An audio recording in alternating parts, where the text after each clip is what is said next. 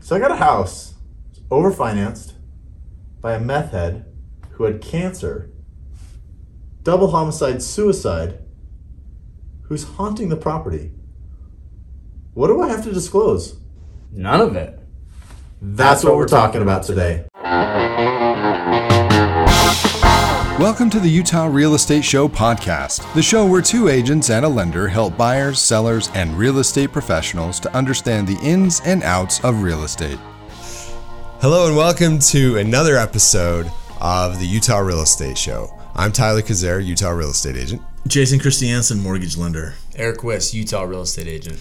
And today we're going to be talking about uh, seller disclosures. We're talking about REPC, uh, the Utah Real Estate Purchase Contract, Section 7. And there's also a special document. that we Seller put out disclosures. The seller disclosures. Pretty exciting. So we're going to start with a story. It's it's story time by Aric. So um, Aric just got back from an exciting adventure, and we want to hear a little about your adventure, Aric. Biohazard cleanup. Yes. Very interesting. Uh, I just got back uh, from basically what's going to be an estate sale. The individual died in the home as well, old age. Uh, we don't know what happened, but he died in the home. Uh, and he wasn't discovered for quite a while. Um, And so it wasn't exactly the, the best situation. They ID'd him from his dental records because he was a pile of mush. That's how long he was dead. Yeah, I was trying to be a little bit more polite. But yes. Nice. So with that, we went through uh, with the heirs. I went through the heirs with the heirs to the house. We went through the house. We had to uh, coordinate uh, biohazard cleanup of the home. We had to coordinate uh, junk cleanup. We had to go through the home to find records.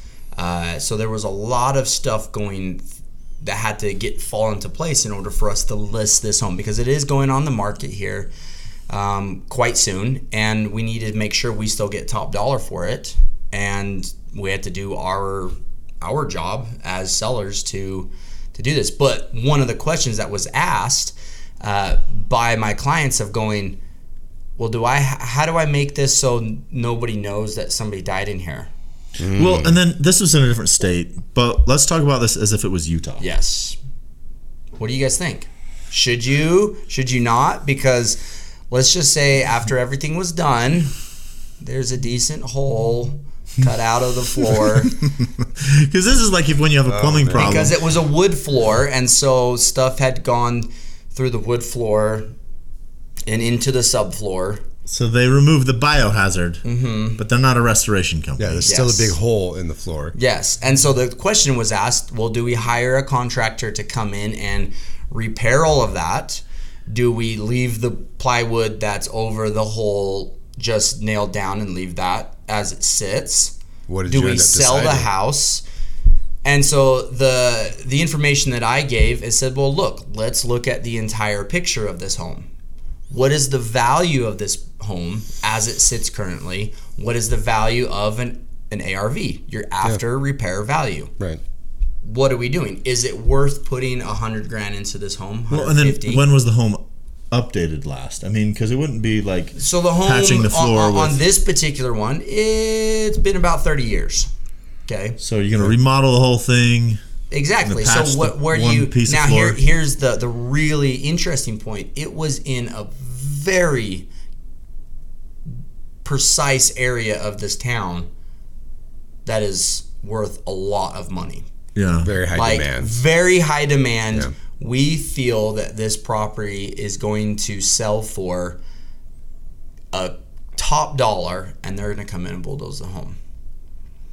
what, is what we what we actually feel from the information that we have. So that came to lead the belief of do we repair this home to the point that somebody could come live in it and do like an owner occupied fixer upper because it still is a good home like the, Yeah, the current or the previous owner tenant resident uh, just had a whole home put or a whole roof put on uh, last year. Like down to the sheathing new soffits new everything. They put a, a chunk of money into this place. So i mean the bones of the house are pretty good but Yeah. once again do you go and put a hundred thousand into repairing this, replacing all the wood floor to match, to go through and update it, paint it, clean it, remove some smells, you know, stuff like that, and try to get higher than that, or do we leave the hole in the floor cut out? And we just say we don't know what happened. there? Bulldozer. well, that's one and, and that's No the idea. question. Like, do you have to disclose that there was a death in the home? She asked me that point blank. So, right off the get go, you don't have to go around advertising, dude died. Yeah. But if they ask, hey, we noticed there's a hole in the floor, why?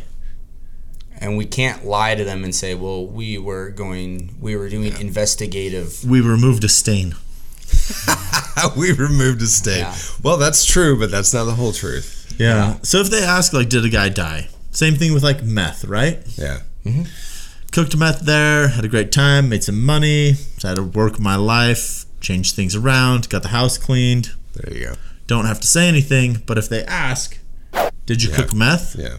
Yes. Yeah, the uh, the interesting thing about this is if, this is called stigmatized property, and stigmatized property. Let's just like let's put a definition out there, right? Yeah. It has to do with murder, death, uh, suicide, I guess, um, even death, even death by diseases. by natural causes, non-communicable disease. Like there may be a stigma there, like oh, this person had cancer.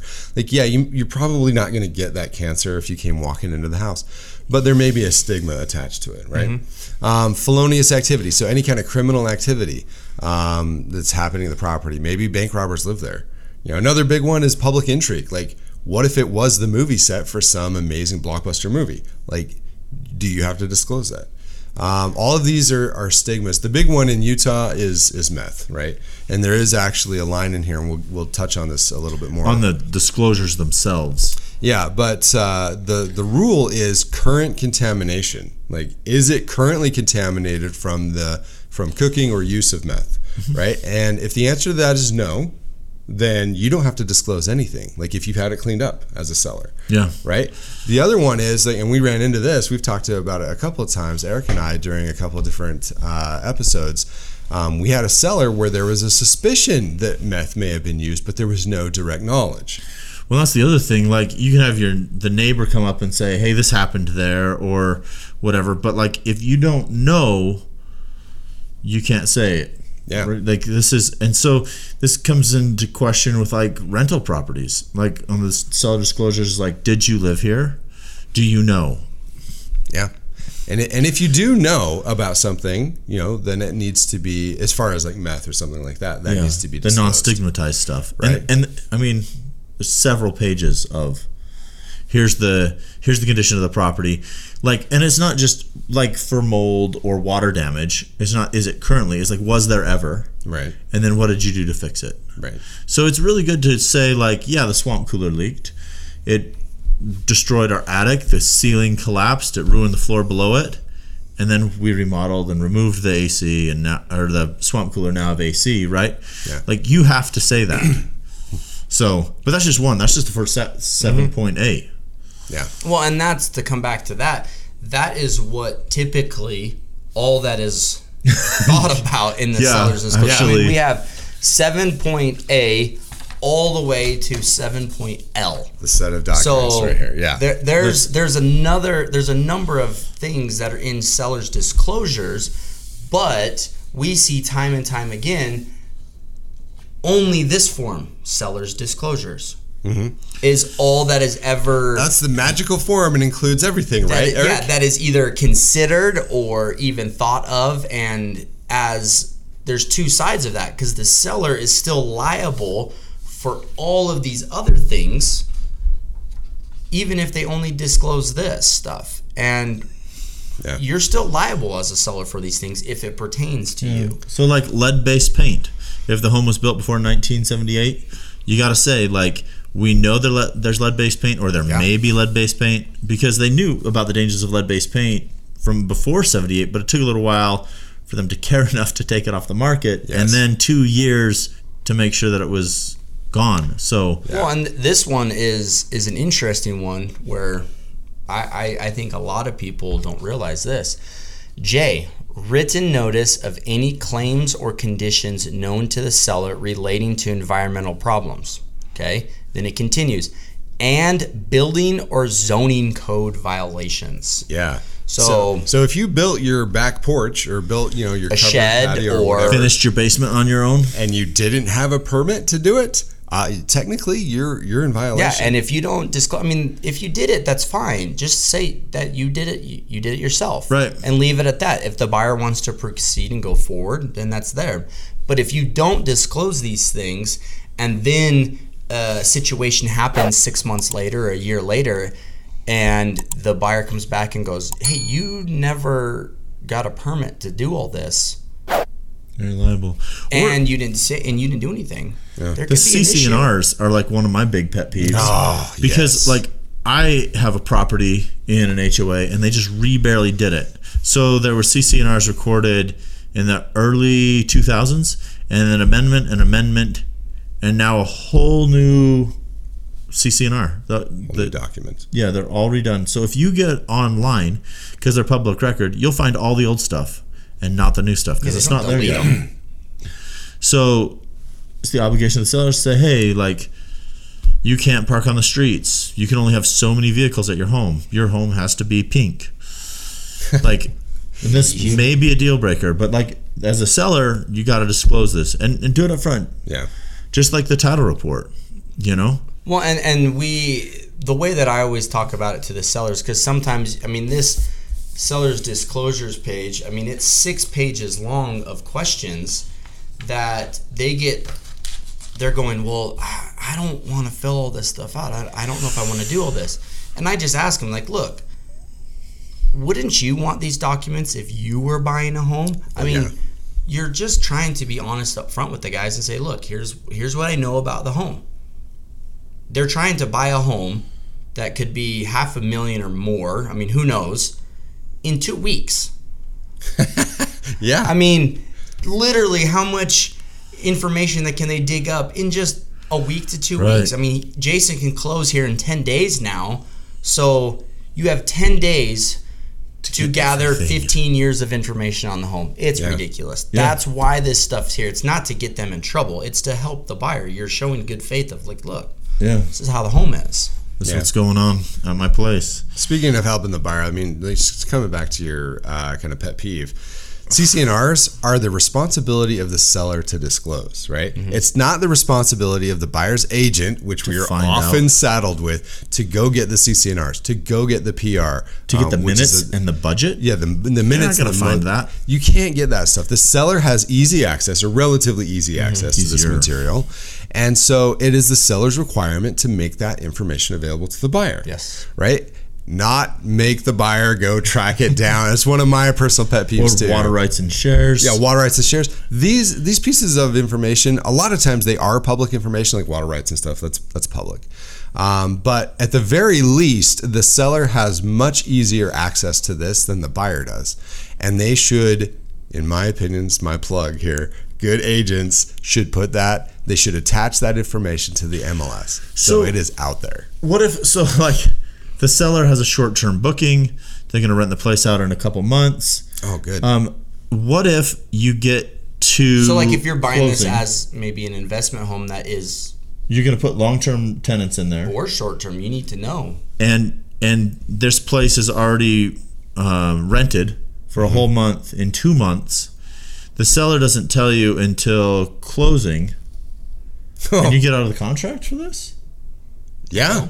Yeah, you absolutely can because in here we have I'm going to go back to the this is the real estate purchase contract section 7 um, the uh, copy of any long-term lease this is 7 F and G. F and G any long-term lease on the property or any short-term booking on the property if they fail to disclose this that is a failure on the obligation of the seller. It is a default of the contract. They Or did they not didn't- disclose. But look at, but go back up to the very first line. It says, seller's disclosures no later than the seller's disclosures deadline referenced in section 24. So so you're under contract. The seller disclosures deadline is like actually sometimes non-existent. two, three days, maybe. yeah, it's going to be really So- fast usually. And so the seller has updated CC&Rs mm-hmm. and they don't supply them. When when can the buyer back out? Well, and I always this is the rule of thumb that I give everybody. If it lands in front of a judge, how's the judge gonna interpret this, right? Which is hard to say because we're not a yeah, judge. we're, we're not but judges, um, think but about- the judge is going to take everything as simply and as as transparently as possible. We know that, and if it looks like the seller was trying to withhold something, the judge is going to pick up on that, sniff it out, and he's going to penalize the- the seller. here's another thought with right now like in this current market there's agents that are out there getting listings whether they're door knocking phone calling something like that saying that mm-hmm. they're super good and they can have this home listed right away blah blah blah all this other mm-hmm. stuff. Mm-hmm. And some might be great but there's a lot out there that i know that have taken listings and then the next day it be on the market okay and do this. Uh, well then they say they get an offer that day or the next day okay and it moves goes from listing to under contract in let's just say three days Sure. over the weekend and the due diligence deadline is well and let's just say this the agent just got it you know from the time the agent spoke to the client to it's under contract let's say it's four days okay because i know of several listings that this has happened Yeah. currently Yeah. okay the buyer put down 15000 earnest money which we've just done several times for buyers not uncommon. Okay, fifteen thousand dollars earnest money. The seller is tied to fifteen thousand dollars earnest money. They accepted it.